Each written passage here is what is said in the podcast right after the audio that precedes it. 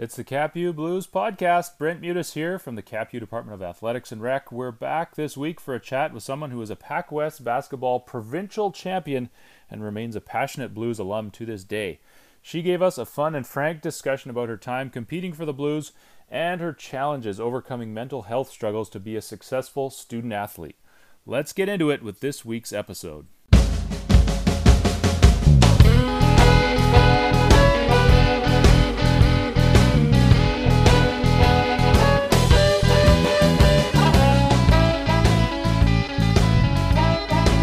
Okay, welcome back to the CapU Blues podcast. It's episode six, and we are joined today with women's basketball alum Jennifer Palma. Jennifer, thanks so much for taking time to join us on the podcast today. Thank you so much for having me. It's definitely an honor. yeah, well, it's a pleasure to meet you this way. And um, maybe just to start off, you can catch us up with uh, where you are today and uh, what's been going on with you over the last year. Yeah, so in the last year, um, got engaged. So I'm very excited about that. Awesome. Um, I've started a couple new projects, uh, one called Powher Crew. So basically, me and my best friend, we run a fitness and leadership program for girls. And right now we're just at St. Pat's, but we've been throwing uh, cardio workouts, uh, weight room workouts, uh, things that girls are not usually introduced until later in their life. And we thought, why is might as well introduce it now, uh, where they're most, you know, acceptable to knowledge and who they want to be in the future. So yeah, it's a it's been a really fun project. Great. Um, maybe before we get too much further along and I forget, maybe you can just quickly let everyone know how they can find out info about that. Yeah, for sure. So you can go to our social media Powher. It's P O W H E R dot crew, C R E W. Uh, so it's a little play on words of right women power. no, that's great. No, thanks for uh, for sharing that, and hopefully, um, hopefully the our listenership is growing, and that can make its way out to the mm-hmm. the people that would uh, would be interested. So, um, thanks for the update. Uh, I guess we'll get into uh, where we go next with our podcast, usually, which is um, talk about growing up and um, were you an active little kid lots of different sports? I mean maybe paint a picture of where it was that you grew up and how big a role sport played in your life when you were growing up. Yeah that's a great question. Um, so i was born and raised in vancouver. Um, i went to st joe's elementary which is a small private school. At the time the principal mr borum was super into sports. So a lot of the funding went into like equipment and getting the kids either on the track, on the court, on the field. Um, and they were tough. We learned a lot of discipline and um, just structure when it comes to sports, but it made us really good. I also have an older brother who's four years older than me who was active in sports also. So usually what happens was he had a basketball practice I just sat around and kind of watch him play or pick up a basketball myself and kind of do some stuff on the sidelines. Um, but I was definitely a very active kid. Um, my parents didn't get the opportunity to play sports growing up, so they put us in everything possible. So I've done it from like soccer, wrestling, tennis, volleyball. Um, I've tried everything, and I just naturally feel how do I say, just good, just naturally done well in each one. So it's been really fun and almost kind of hard to pick a specialty sport. But yeah, it was definitely basketball, and I'm glad I went that direction. Well, it's interesting to hear you say that, like that you had trouble choosing ultimately what was going to be your focus. Um, I maybe just through what you're doing now with Powher Crew and what you're observing with kids in sports, so much you see you hear quite a lot about kids specializing in sports at a young age and burnout. And um, it sounds like for you the variety of sports you played i mean i think they all complement each other. I mean, the footwork you learn in tennis helps you on the basketball court or soccer and and vice versa and like hand-eye coordination from playing baseball or whatever it was. So i mean is that something you advocate for when you can as well as just introducing kids and, and providing as much variety as you can at a young age Oh, totally. Uh, like you said, like each sport complements each other. So volleyball increases your uh, vertical, and then that goes into basketball if you need to go get a rebound or something. And then the short spurts of sprinting on grass for soccer again translate right back into basketball. You need those little intervals of really fast pace sprinting. Um, so yeah, I, I really advocate trying different sports. And again, you don't know what's going to happen. Maybe you won't grow past five two like I did, and you can't be a, professional volleyball player. Um, so um, you never know what the universe is going to provide you. So yeah, might as well give yourself options. I think that's a great piece of advice. Um, but uh, and specific to you, I mean, coming along, obviously, you tried lots of different things, and as you mentioned, you're not the world's tallest person. Like people may not think basketball the first time they meet you, but um, as you were getting to an age where you you were going to have to make a choice about what you were going to be serious about, uh, I mean, what was your sporting environment, and how was it that basketball kind of rose to the forefront? Yeah, that's a great question. I think it just really came down to what did I spend my most time in, uh, and where did I have the best experience. So that did come with basketball, just with the coaches I've uh, met, the players that I've become friends with, um, and just the leagues itself. They were very more welcoming to a shorter player like me. Okay. um, so yeah, I've had um, mm, not so pleasant experiences either with my height or just politics with other sports. Um, mm But basketball always seemed a lot more welcoming of either my playing style or even just um, yeah, just physicality. Huh. That's great. You kind of found a, a, community in, in that particular sport, and that's what worked for you. That's uh, yeah, that's interesting. So, what was what was your high school experience like? I think you're a Notre Dame grad, if I'm not mistaken. So, yeah, uh, jugglers basketball. What was what was that like? Did you play four years? Like, what was your what was your high school basketball experience? Yeah, so I played all five years. Halfway through my grade eight year, um, I was already starting on the junior team. Mm-hmm. And then the senior coach decided to bring me up to a tournament. I was like, okay, I was allowed to play up to three games. I was like, oh, yeah, this is fun. And my coach is like, well, if you play the third game, you're officially on the senior team. So you have to make a decision whether or not you want to play at this level. And I was like, yeah, let's do it. I want to play senior. so I've played senior like four and a half years of my wow. high school career. Um, yet again, Notre Dame was is not known for their basketball. Right. Um, it's a very football and soccer driven school. Okay. Um, so yeah, there was definitely a lot more room for me to play more minutes. Yeah. Right. Um, so that's when soccer came in handy because I had to play a full game. okay. Yeah. Um, but yeah, uh, that was my experience. Always played at a very high level and was exposed to a lot of minutes and cardio and just a lot of fun stuff at an early age. Nice. So high school soccer and and basketball for you at Notre Dame. I guess the um, seasons probably were opposite each other. Yeah. I did actually opt out to tennis just to try it. Uh-huh. Tennis was actually the worst sport I'm at. I'm at. Anything that has like a utensil or an equipment, not uh-huh. the best at. Okay. Um, but yeah, volleyball, tennis, and basketball were my sports. Okay. Yeah. I mean, like you said, those all, you can see how those all would complement each other and help each, each one makes you better at the other. So, mm-hmm. um, as you were, as you were working your way through grade 12, I mean, was that the first time you started thinking about post-secondary basketball or had that been on your radar for a while? I think it's kind of since I've had that um, experience of starting senior a lot earlier, mm-hmm. um, it seemed a little bit more destined of okay, you're pretty good at this sport, so let's take this really seriously. Mm-hmm. I've always played summer club, right. a bunch of tournaments, and growing up, like drop ins or little camps. Um, so, yeah, it was always on the back of my mind, to be honest. Yeah. Um, but then grade 11 and grade 12 definitely took it a lot more seriously of, okay, which team do I want to play on for sure? And what was your impression of? Uh, I mean, at the time, uh, well, it would have been Cap University by the time you would have been considering. What, mm. what was your knowledge of Cap University and Blues basketball at the time? my uh, dad took me out to a couple of games just to watch them play. Mhm. Uh, he was really impressed by them. I also knew Paul Sharanza. He coached me during summer with Triple Threat. Okay. Um, so that was like an easy, okay, I feel comfortable here kind of thing. Mhm. But it was funny.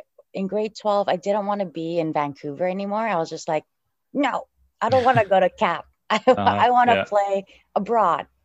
And so we went to like different ID camps. I went to the island. I think I was actually supposed to go to Camosun, Mhm. um, but the scholarship still didn't do enough for um, living, like rent and Sure. stuff like that Yeah, for my course. parents. Yeah. Um, so I was like, okay. And then I played a game with Cap and Paul Sharanza, the guy that he is, he's just so funny and great to be around. He was just like, come on, you know you belong here. And I was like, yeah. I do.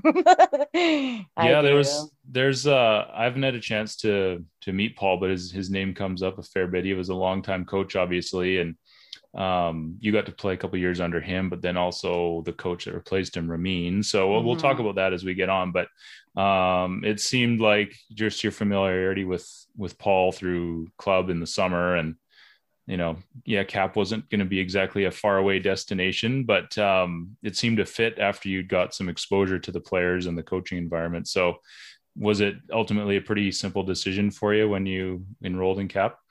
Yes, definitely. And what I like about Paul is he's so unconventional. Hmm. So he's like the most unconventional basketball coach I've ever had. And we can get into this later of how Ramin was the complete opposite. um, but yeah, just his style was just like, you know how to play basketball, go do it. Like you have the talent, go do it. Mhm. There wasn't so much structure. It was just more of like belief and having fun in the game and Huh. just feeding off each, each other's talents Okay. and pushing each other that way that um yeah, really made the atmosphere really fun. Really fun to be in. Um, so your first year at Cap is 2010 11. Yeah.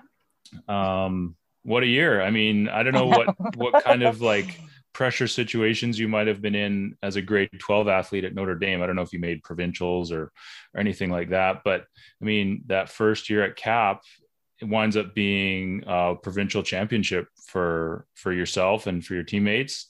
Yeah. Um, did it seem like you were on that track at the start of the year? Do you remember? Like, did, did you guys go into the year thinking, yeah, like this is a we have a chance to really do something this year? Yeah, that's funny because in well, like I said, Notre Dame wasn't known for a basketball school. Like I was one of the first basketball athletes to really go through the system at Notre Dame. Mhm. Um, so I was used to unfortunately losing a lot.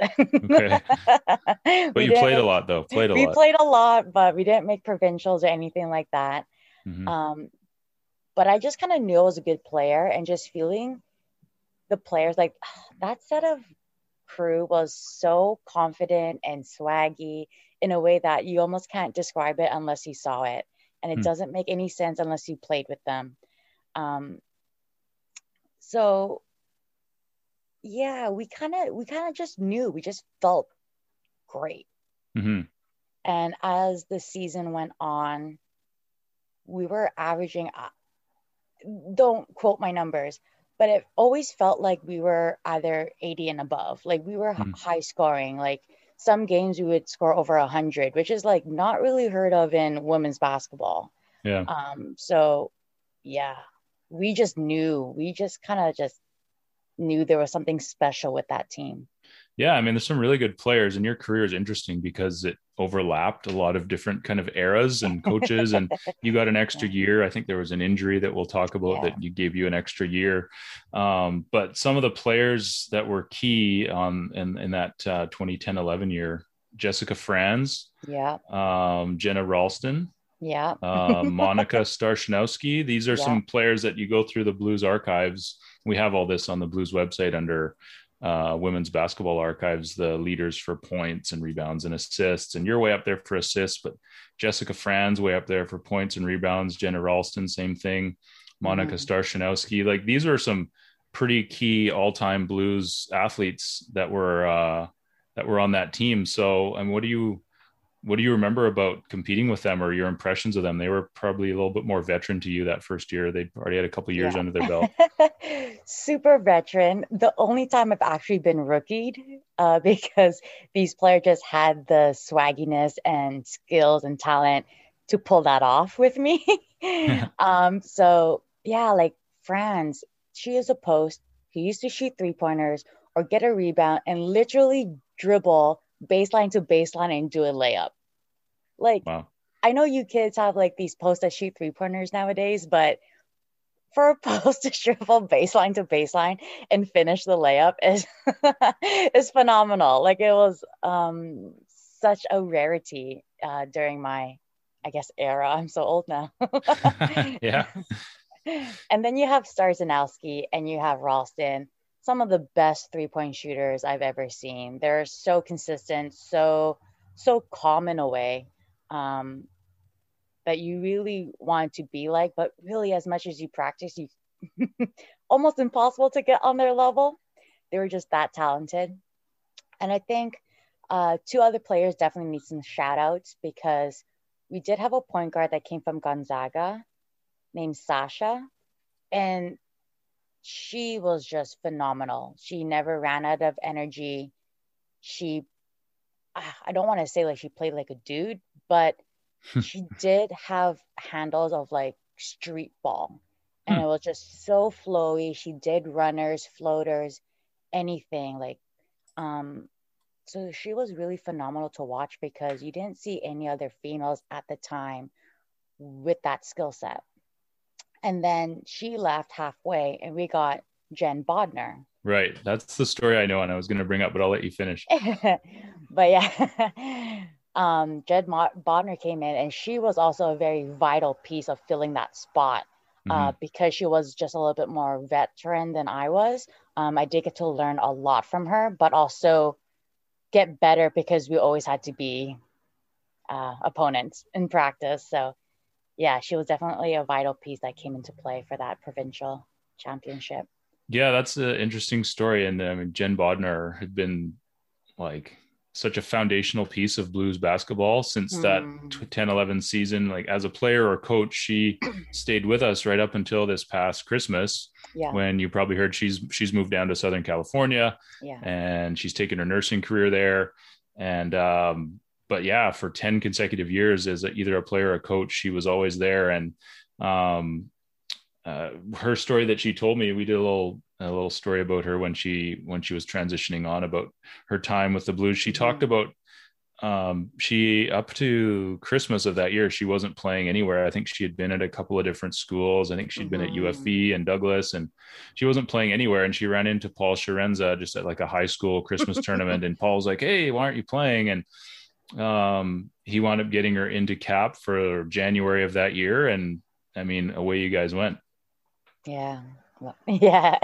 that story, that year is literally one of the most memorable years of my life. yeah, sure. there was some photos I, I was looking through, and I sent you a couple from the from the championship game of the provincials, and it just yeah, we looked like uh it looked like an unreal atmosphere actually, big crowd, and and Paul was super excited, obviously, and um, but we'll we'll get to that game in, in some more detail as we uh, as we progress on. But I mean, do you remember coming down the stretch that January, February, March time of year uh, in that 10 11 season? Did you feel like you guys were improving like to peak at the right time? I think we were always at our peak. we were always playing at our best. Again, like I said, that year was just unreal. We were just flying high no game was really a crushing. We knew we were winning. Um, and the only other team we had troubles with was maybe what's that school now? UNBC because that's a really hard travel and game for sure. Mm, right. Um, but yeah, when it came down to it, we knew. And like sometimes my parents likes to bring it up and was like, "Yeah, you guys were down like 18 points." I'm like, I have no memory of like being down that much. And they're like, yeah, you guys caught up and then you won. I was like, I just felt good the whole game. Like I just knew, I don't know, I just felt confident. I, I wasn't even worried about the score. I didn't even know I was down 18. Follow the Blues on Twitter and Instagram under the handle at Capilano Blues. And while you're at it, help us grow our audience. Please rate, review, and recommend us on Apple Podcasts and Spotify. So, what do you remember about provincials in 2010 11? Uh, I think they were hosted at CBC yeah. out in Abbotsford. Um, I think you guys wound up playing UBC Okanagan in the gold medal game. Uh, mm-hmm. What do you mm-hmm. remember about the journey to get there? I mean, you might, based on what sounds like the season, you might have got a buy into the semifinals.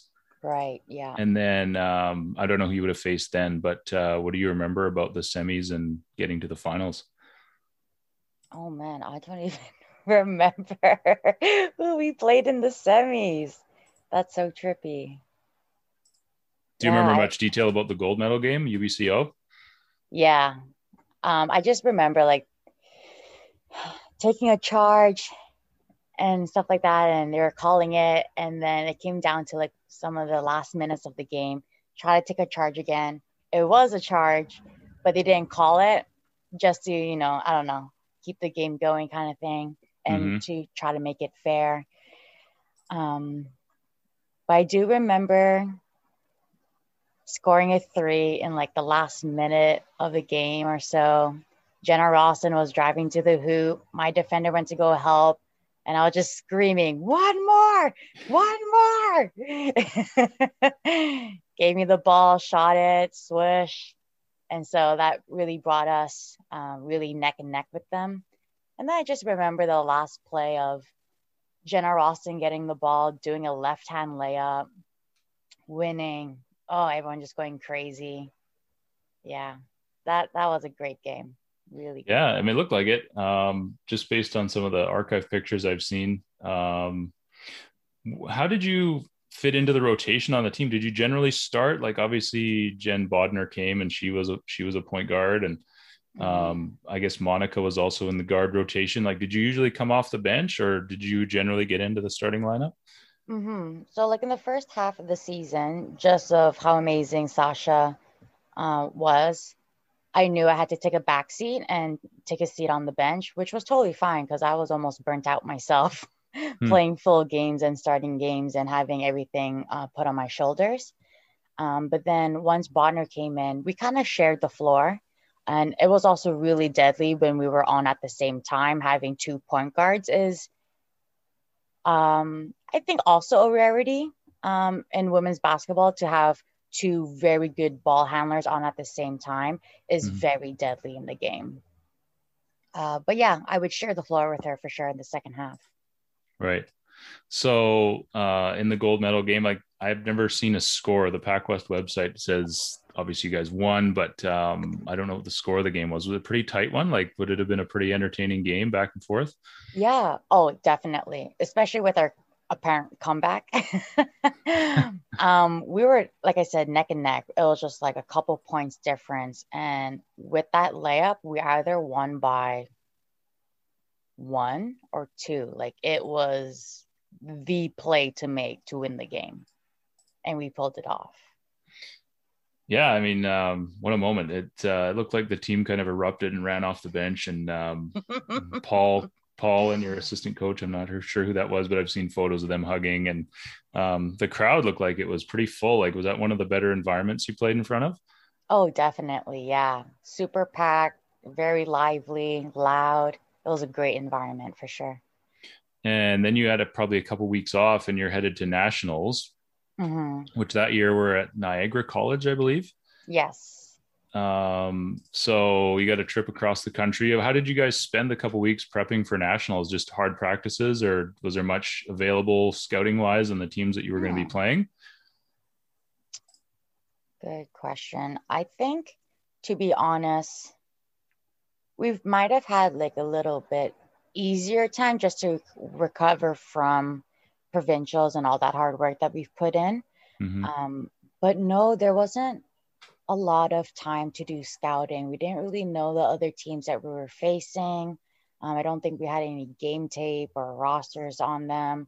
Uh, we just kind of went in knowing that we were good and we will face anyone that showed up on the court with us. right. Well, your first game uh, wound up being against St. Thomas University. Mm-hmm. Uh, it's from New Brunswick. and you guys went in as I guess the number five seed, and uh, you won the game. 76 69 do you have many details that come back to you from games at nationals what the crowd was like opponents who played mm-hmm. well for mm-hmm. you guys yeah. Oh my goodness. I guess i haven't really vi- revisited these memories in a while. That's 10 years ago over 10 years ago. Although you're one of our younger guests we most of our uh, podcast guests so far yeah, I saw have that. been like from like 10 years before you some of them so. Yeah. Well that's awesome. Um no it's just a again great environment. It was just like the first i've ever experienced because i've never been to a provincial mm-hmm. or national kind of tournament. Right um, so it was really fun seeing the other teams, um, seeing how they play, their style. Uh, the crowds were great. There was a bunch of parents and students in the in the crowd. Um, I think the people that played well are the people that played well all the time. It was right, you know, like Franz doing a lot of work, Bodner, Ralston, Starzanowski. Um, but I do remember Franz rolling her ankle in one game. Mm she had to like tough it out throughout one whole game, but still doing a lot of damage. Um, but I think that definitely hurt us a little bit with her injury. Mm-hmm. Um, but other than that, I think we were kind of surprised just at the competitiveness and the tempo other teams played out east. Right. Um, so yeah. Yeah. Well, your your second yeah. game you ran into a buzz saw, which was the number one seed college mm. Montmorency from Quebec. Yeah. And they won pretty handily in the, I guess it would have been um, your second game there. 78 48 was the final. They went on to win. um, most of the scores of their games were pretty lopsided in, the, in their favor. Uh-huh. So, um, yeah, I mean, I don't know. If, it sounds like that when you're talking about the kind of pace and the style of play, like it sounds like they really exemplified that. Yeah, for sure. And I don't know how other people feel about like the extra year like I feel like right, okay, Quebec, maybe yeah. like the extra year really helped mesh the team a little bit more. And mm-hmm. um, but yeah, that tempo of game so fast. Like right. we just nothing that we've seen before. Um, you guys, uh, I what an experience! So I mean, you you wind up losing to the eventual winners, and I guess yeah, there's a little bit of comfort in that. Yes. Um, you uh, you've you finished off um, as the fifth or sixth place team at the uh, at the tournament. Mm-hmm. Um, and your teammate Jessica Franz, who you mentioned, was wound up being named to the uh, second All Star team for the tournament. Um, mm-hmm. It's kind of interesting at nationals in that they and I I'm sure this was what happened when you were there too. They do the banquet to start things off, the awards yeah. banquet. Yeah. And so you get to see like who the national players of the year are and like who some of the you know, if they're usually that's a player that's at the tournament and that probably mm-hmm. develops some intrigue like, oh, that's she's the player of the year. Like, I wonder how good she is. And then you get to see them play. It kind of puts a bit of a target on the back of the person that gets named the national player of the year in front of this whole banquet and then has to go play a tournament. So, yeah, um, you know, there in those days where there is internet information, but probably not a lot of game film that you're kind of no. finding this out on the fly. So, do you remember mm-hmm. that banquet and, and, uh, that experience? Yeah, it was just a lot of awards to a lot of people that I've never seen or heard before. Right. And it was just like, okay, like how good are you? Kind of just like scouting them out, just like, yeah. Mm-hmm. sure. But nothing more than that. Like we didn't really mingle with the other teams. The only other team that we mingled with was the host mm-hmm. uh, of Niagara College, and they were really nice and they were really fun. But other than that, we didn't, yeah, get to meet a bunch of the other teammates or award winners.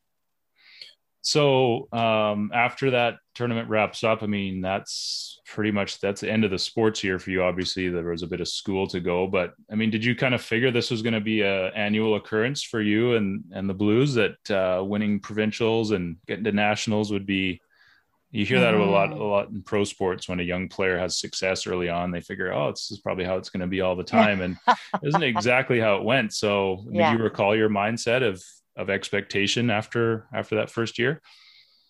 Yeah, um,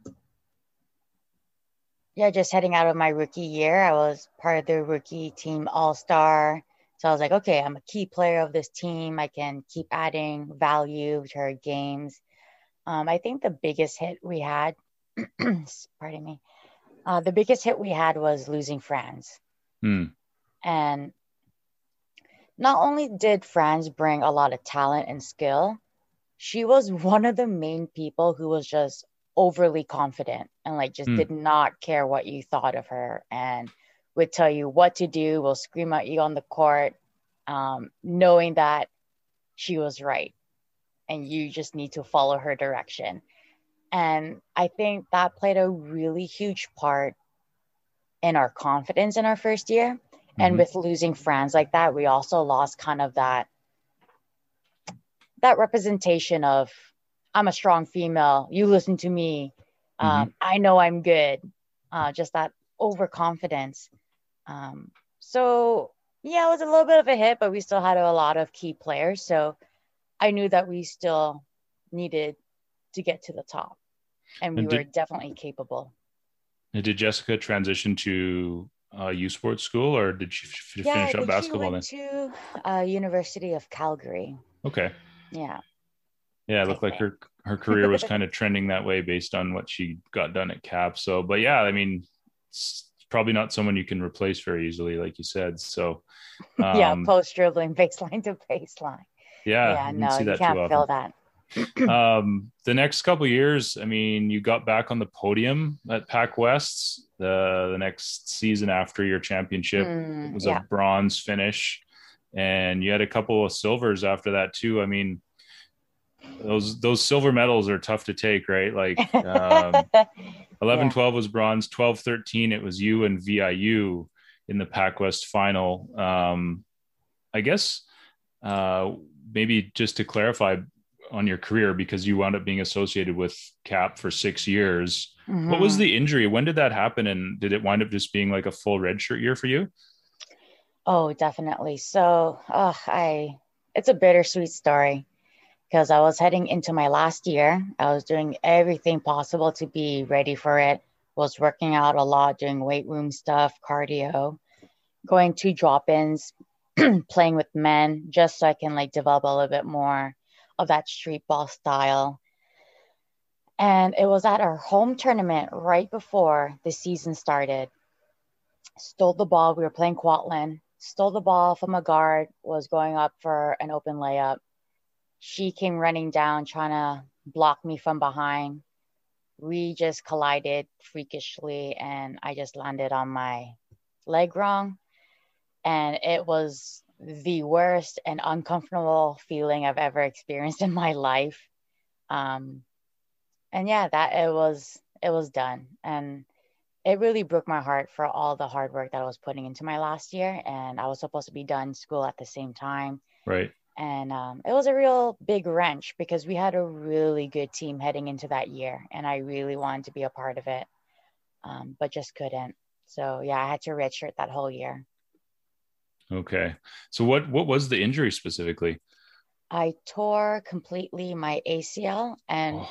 very badly my MCL. Wow. Yeah. And then I had surgery. I was coming back. Um, I was coming back maybe a little bit too soon. I might have been pushing it a bit again because I want to finish my last year fully. I wasn't taking half a season as my last year. I was like, nope, I want to play from start to finish. hmm Um, so I accidentally did it again during a practice. Oof. Yeah.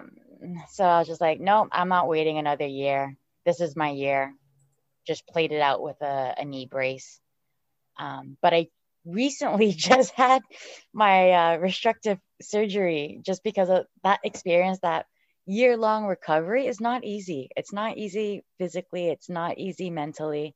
Mhm. Um, so I waited that one out until last year. So I'm currently still in my knee recovery now. Um, but with that one, they did my ACL, LCL, meniscus, and my kneecap. So I definitely did a lot more and just playing with the knee brace and just kind of pushing through uh, with all of it. But yeah, two two knee surgeries. oh boy yeah that's uh that's a lot um so anyways that happened what would have been your last year and then Yeah. you know wound up playing on 50% of a knee, I guess, for your what one being your final season, Yeah. which will also wound up being a silver medal in 15 16 to VIU. So the last two times you got into the Pac West championship game, it wound up being silver to VIU, who remains a strong team and a big rival. I mean, what do you remember about the players on VIU in those years? Um, obviously, strong Mhm. teams. Yeah, over the years, our real big competition has always been VIU. They've always been a top dog for us. Mhm. Um, what I remember from them was they did get to recruit some players. I do remember them having some, International scholarships. Yeah. yeah, international scholarships, some American players. Mhm. Uh, they definitely had some big bigs uh, that were good at rebounding, putting it back, and some shooters. So yeah, they they definitely were always a well-rounded team, and they always played zone, which was also very annoying um, because you're quite limited in zone. Like you have to, you don't get to freestyle as much. I feel like, um, but yeah, they were very effective with their zone defense. Yeah, they uh, they wound up winning the the Pac West the last time we had a season in 1920, and that was on our gym, which was tough to see. Um, was the fourth silver medal for Cap women's basketball in the last five years. So I'm sure Chris Weimer and uh, his players are have had enough of have had enough silver and are hungry for. I mean, anyone people are just hungry to start playing again. I know that because um, obviously this past season didn't happen, but um, maybe we could talk about the switching gears on the coaching ranks. Obviously, um, you you were recruited and played your first couple years under Paul Sharanza, and then Mhm. Ramin Sagiani came in, and Chris was his assistant. You Yeah. talked about it being quite a quite a stark difference between the the two coaching styles. What do you what do you recall about um, how Ramin kind of put his stamp on things? Yeah, Ramin was just incredibly crisply organized. So he had like binders, folders. We did scouting and game tape. We did weight room training. Um, we had like special trainers and physios. We had um, very thought out practices and stuff like that. We there was also a lot of off the court like fundraising to make sure that we got all the equipment that we needed. Um, and he was quite quite not strict, but a little bit more firm. He was you didn't get the vibe that he was super easygoing. Uh, there was definitely an expectation and standard that you had to li- live up to. Um, so yeah, very night and day from go play you on the court. You're great. You're talented to having like very set plays and following a structure. Right now, um, Ramin coached for quite a long time, and it's transitioned to Chris Mhm. being the head guy. Um, it's kind of interesting that you're, because your career spanned six different or six years, Yeah. um, some of the players that you played with as you were finishing up were still with us uh, the last time we had a season. And I'm Yeah. thinking about uh, Reiko Ohama, Sherry Yeah. Errico, Mhm. um, Ashley De La Cruz Yip finished before I started at Cap, but Okay, she yeah. she was a player that um, she's still the Pac West all time leader in assists. Um, Do you have impressions that uh, come to mind about Reiko or Sherry or Ashley? Uh, they were younger players that you were kind of setting an example for. Yeah. I remember when Ace, oh, Ashley, but at the time we called her Ace. Everyone When- calls her that. Yeah. when when she joined the team because other than Bodner, um, I was like, okay, I'm like starting point guard, no problem. And then Ace came and she was just like a little energized bunny, like never ran out of energy. And I was like, can you please stop running? Like I'm tired guarding you. Like I'm a great defender, but you're really tiring me out. but it was good. She pushed me in ways um, that I needed to be pushed. And then I kind of took her under my wing and really um, instilled some values of like leadership and running the floor and being a great on ball defender, uh, which I was. Um, so, yeah, that relationship definitely blossomed throughout the years. Um, Reiko was just a rookie. I really wish I spent more time with her um, as teammates. She's she was just a little baby and she was just a little intimidated when she first joined the team. So um, I didn't get to watch her grow as much. I did definitely did on the sidelines because I did come back to watch every game of theirs. Um, but yeah, she is definitely a stunning point guard. Um, and Sherry, yeah, anything like her sister, just spot on shooter. Mm. Um, you can always count on her. Uh, great, great um, personality just to just be around. So yeah, those are just some great players, and I'm very honored that I got to have them in my basketball journey.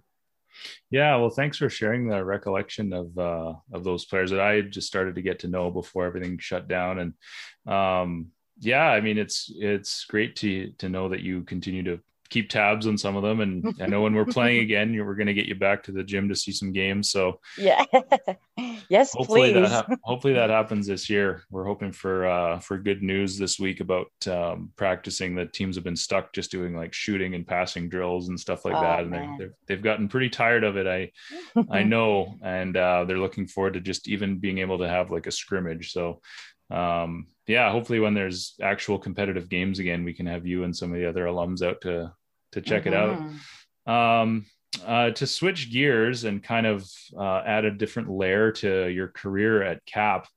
Um, you know, all of this is going on, and we're hearing about a lot of your successes and ups and downs with mm-hmm. uh, championship games and injuries, and um, you know, getting an extra year. But I guess in a way, and I'll turn it over to you. There's kind of a bit of a cloud hanging over your experience as a mm. university student, and I'm sure it affected your playing career to some to some extent too. And that is your ongoing um, battle with mental health. I'll I'll let you kind of uh, take over and um, talk about how that impacted you and, and continues to. Yeah, uh, for sure. Uh, so coming in as a rookie, I was already becoming quite depressed coming out of high school um, just feeling a little invisible and stuff like that. Um, but I was a grade A student. I was doing really well in academics, so no one would have really known. And especially with my personality, um, I'm always bubbly. I'm always very friendly. Uh, so yeah, I guess no one really had a clue. um, but I was definitely failing my courses. Um, I was not showing up. I was sleeping in. I was super depressed. Um, if I did go to school, it was in my pajamas. Um, just had no energy to really get myself ready. And the only thing really that was getting me out of bed every day was basketball. And basketball really saved my life that year, mm. just in the terms of where I did feel confident was on the court. Where did I feel most accepted? On the court. Um, where can I put in work and be recognized and acknowledged? On the court like everything just disappeared on that court and i just worked my ass off every day for that team. Um yeah and then it was only until halfway through the season where because i was failing my courses lost my scholarship i was on academic probation um, it was a real wake up call of hey you need to do something um, or you're not going to be playing this sport that saves your life. Right. Um, so yeah, uh, switch programs. I was initially in sciences. Mm-hmm. Uh, took some business electives. Found out I was good at that, so transitioned over there. Mm-hmm. Um, and then just a couple of other things of seeing the school's counselors, being very honest with my professors that I'm going through a hard time, mm-hmm. um, getting put on some meds. Um, that really helped out. But it was only really I would say in my fourth year did I take a I guess take it really, really seriously. And mm-hmm. I took some tests and I was finally officially diagnosed with anxiety and depression. Mm-hmm. And I just felt so relieved. I almost felt, wow, I'm I feel finally normal. Right. Because everything that I'm experiencing is meant to be that way because of the chemical imbalances. It's not just me being lazy or, you know, selfish in a way that I just want to sleep in all the time. Um, but yeah, I started taking it really seriously in, in, my last couple of years of university and found a lot of resources at the school uh, that were very beneficial. Um, but yeah, if I have any advice to any university athletes that are, um, you know, going through some hardship in university while playing sports, be 1000% honest with your professors. You will be surprised of how understanding that they can be and how accommodating um, they can for the well-being of their students. So I really appreciate that about Capilano because the classes were slightly smaller. You do get to build a relationship with your professors, and I really lucked out. I lucked out with some good counselors, uh, good teachers, uh, and some good doctors at CAP.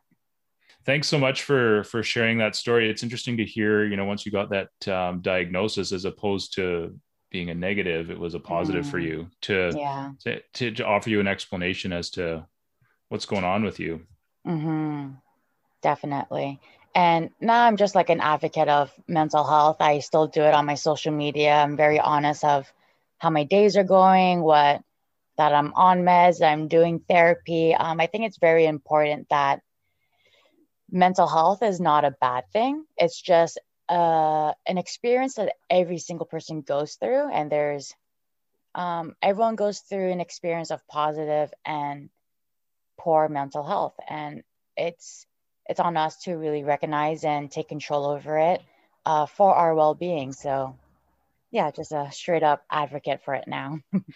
And how has the last year been for you? It's, it's obviously, I think it's I think it's obvious in society that this has had an impact on a lot of people that may have mm-hmm. maybe their first encounter with it.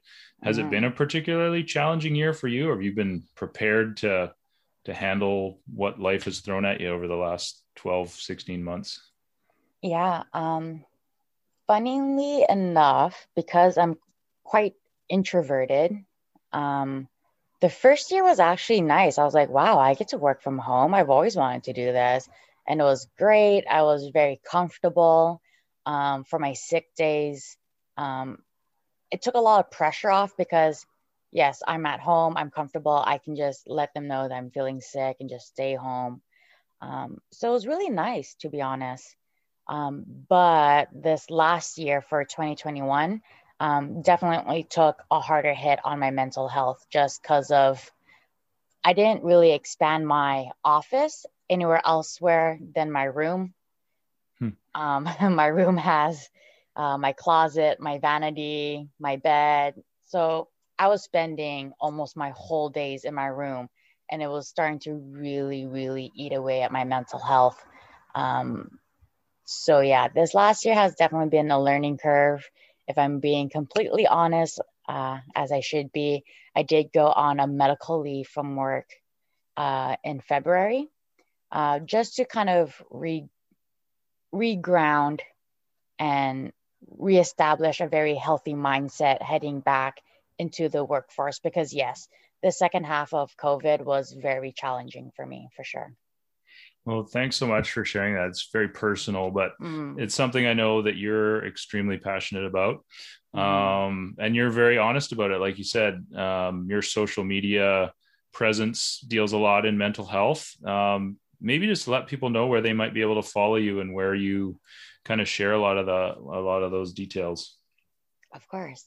and thank you thank you for letting me share it. Um, so ba- basically, it's my full full name, Jennifer Palma. Uh, but watch out because Jennifer is spelt with an A in the middle, not an I. Thank you, parents. Um, but um, that's how you can find me for sure. It's just my full name, and you'll you'll find me. So at Jennifer Palma Instagram, I'm sure that's uh, the place to go. um, well, I I wanted to again just thank you for sharing something that's so personal to you um, on the mental health side of things. It's such a important conversation. And this past year, in my role at CapU, you know, mm-hmm. being in sport mm-hmm. information, but also compliance, which is academic progress, right. it was very interesting to see some students really thrive in, maybe for the first time ever in an online remote learning situation and others totally. that others that really just it didn't work for them at all mm-hmm. students that had been mm-hmm. Fine having struggles for the first time, just not having that connection to a to an instructor, to a prof, to their to their classmates. Not having any of that was not helpful, and for yeah. others, it was great. So um, I mean, it sounds like you've kind of experienced both sides of that as well, just from your own work from home situation and having to make adjustments.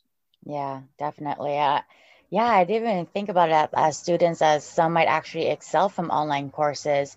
Because um, I know in my last year, I was taking a lot more online courses, and yeah, those are nice. kind of go at your own pace, do it at your own time. Um, but I understand the troubles of not being in an actual classroom, mm-hmm. especially for stuff for like science or math, where a lot of it is like written on the board, or you want to ask instant questions to the professor if you don't understand something um, immediately. So, yeah, wow, what what a what a journey those student athletes had to go through. And I think it's also, um, I mean, you think about the instructors. I mean, some of them probably took to online teaching pretty well, and others probably mm. didn't. Like that's mm. uh, a whole other a whole other discussion to talk about being an instructor and how to deliver a curriculum in that kind of format too. And just I think all all in all, Cap U and most of the post-secondary institutions managed to pull it off but um, yeah. i think uh, probably a lot are looking forward to getting some more face-to-face in-person instruction come uh, the fall semester yeah definitely kudos to everyone and yeah if, if any school is going to pull that off i'm glad cap is the one for sure um, to transition back to basketball, I'll, just ask you, what's your relationship to basketball now? Do you play at all? Like, do you are you a big fan of watching games? Uh, what what is where's basketball in your life today? Yeah, that's a really good question. Um, growing up, I was like the I would consider myself the worst basketball player because I would never watch the NBA and stuff like that. Uh-huh. basically my reasoning was i play basketball like all my life i do not want to spend my leisure time also watching basketball right. um, but after university i didn't really play for a couple of years just trying to figure out uh, who i was as an adult outside of basket- basketball which is mm-hmm. also really hard sure. um, that i found like i didn't have any other hobbies except for basketball and i was like i don't know who i am without basketball and so it was a lot of uh, soul searching and um, doing a lot of that stuff after basketball for a couple of years. I didn't touch the basketball for a bit. I was a senior coach at Notre Dame. I went back okay. to coach a couple of years. Yep. Um, I do love that age group of high school students. They're just so willing to absorb wisdom and knowledge and learn from you. Um, so yeah, that was a really fun couple of years. Um, and then I work at Lululemon, and a couple of people are like, "Hey, you said you play basketball, right? You want to join our, co-ed co-ed league?" I was like, "Sure." Um, again, which is a diff- totally different experience because you get very unorthodox unorthodox players, mm-hmm. um, a different pace of the game, and um, also just playing with a men's ball, right? Um, right. And trying not to be as competitive as you were, and just trying to have more fun with it right um, was definitely uh, an experience of itself but yeah now um, i would definitely go back to either coaching or um, playing co-ed once i'm ready when i'm recovered from my knee surgery well like i said i can't wait till we can offer you some blues games to come and check out when uh, when the season gets back underway.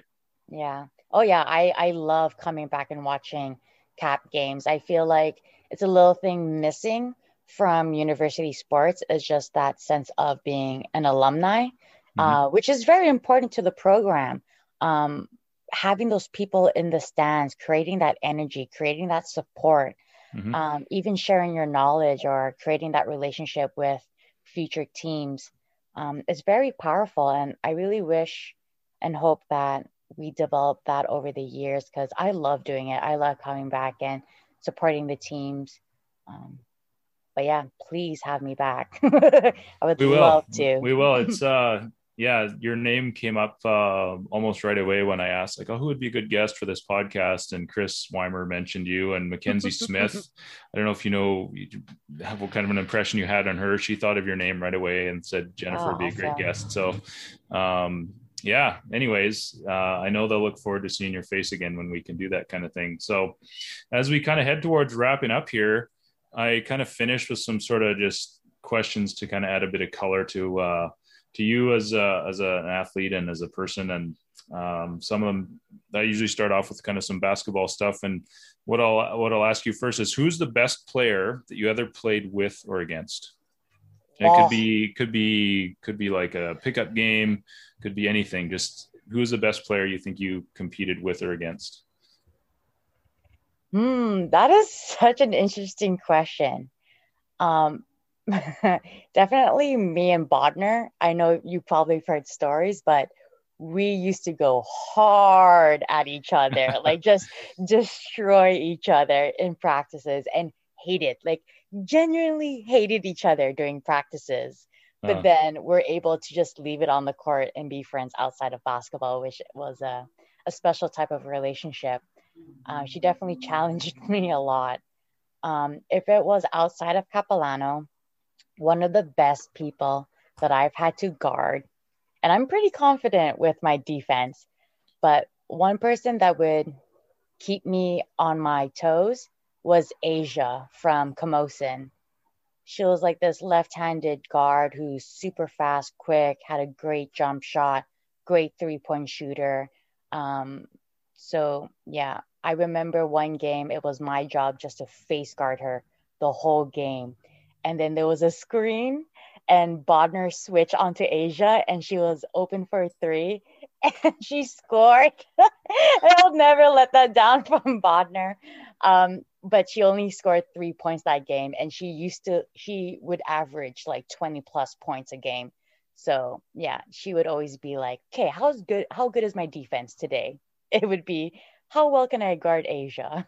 So that's Asia Salvador, I think, from yeah. Camosun. And you guys were both uh, Pac West All Rookie Team members your first year. So you were the mm-hmm. same age and had yeah. long, I guess, competed against each other for the whole time that you were both in post secondary there. And um, yeah, it's uh, I kind of put you on the spot there. So thanks for that answer. No worries. Uh, what's the best crowd you ever played in front of? Best game environment you ever got to compete in front of? That definitely that provincials gold medal game. The stands were packed. We had the men's team there cheering their hearts out. Um, there was all, oh, we also had Bodner. Bodner had a couple of uh, friends who came out with garbage cans. Oh, yes, just, there's just, photos. just so lively, like so awesome to play in. Um, so yeah, definitely that the provincial winning game. That's what it looked like from the photos. I know the group of fellas you're talking about. They took the yeah. tarps off and painted a J E N N on their chests and they had a garbage can. And there's some good photos of the fans that were sitting in the row directly in front of them just like plugging their ears and yeah. probably eventually moving i would imagine because uh, it looked like they made quite a ruckus. But uh, yeah what a great experience that uh, gold medal yeah. game 2011 and i don't um, know if i'm allowed to mention this but remember how you were saying like oh like how how did you think you were gonna you know end up in the finals our assistant coaches already bought champagne bottles for the Whoa. game. Yeah. and I just remember like when we got into the change room, like there was just champagne showers everywhere. I'm so sorry. uh, what was that school called again? Um, CBC, Columbia Bible CBC, College. Yeah. So sorry that we did that, but it was definitely a night to remember. Yeah. Yeah, that's great. confidence. That is, uh, you'd hate confidence. to have to look at those champagne bottles if you didn't win the game. Yeah. Um, so with the news we're getting this week provincially about travel opening up again and possibly mm. the borders, yeah. I want to ask you if when you are able to travel again, what's a destination you definitely want to hit? Oh man, um, I'm realizing how fortunate I am that my grandparents have a house in Portugal.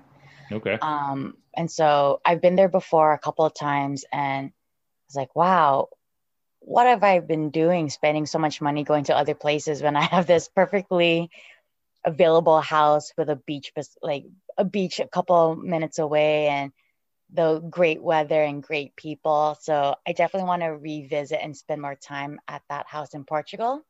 Um, but also I'm kind of hoping that me and my fiance go to Japan for our our honeymoon. I've always had this fascination with Japan, with the culture, the new, the history, the food, the lights. Um, so yeah, those those are on my top two right now. Yeah, good. It's interesting. Our last guest was uh, Alex Pappas from men's Mhm. volleyball. He said Yeah. Japan too. He and his uh, well, he's engaged to Jackie Caverly. Yep. Yeah. Wow. Which is- that's amazing. Yeah, so he's he said that Japan is high on their list too. So um, yeah. Uh, last one I'll ask you is: Is there a show that you would recommend that you have binged at some point in the last year or oh ever? no. hmm. Oh man, what have I watched lately? I recently watched this stand-up comedian uh, called Bo Burnham, Okay. and his Netflix special is called Inside. So right. basically, he spent the whole pandemic filming this stand-up on his own, and he does a bunch of like self-made effects and features, and he's like a songwriter, and the songs are incredibly catchy. Like I would just listen to these songs otherwise, but they're also incredibly funny and so relative to what's happening now. And I just think it's so genius in a way and so impressive. And I just appreciate his creativity um, that I think people should check it out. It's definitely weird. Be ready for some weirdness, but it's so clever. So clever. Yeah. Bo Burnham stand-up comedy specials. Okay. Mm-hmm. good recommendation um well if you can believe it we've already been going for over an hour so Wow. um i wanted to thank you for all your recollections and stories about competing for the blues and your uh, your mental health advocacy i think that's super important and i really appreciate you sharing that side of uh, Mhm. of your journey um but yeah we've kind of wrapped everything i wanted to cover um Wow. thanks thanks so much for for spending some time with us today it's been a pleasure chatting Yeah, no worries. Again, thank you for having me, and I can't wait to meet you in person. Um, and a big shout out to Chris Weimer for giving me a shout out and recommending me. Um, yeah, love that guy. He's great. So I really appreciate it. I really appreciate being here. thanks so much and uh like I, I i echo your sentiments i look forward to meeting you at the gym sometime soon awesome.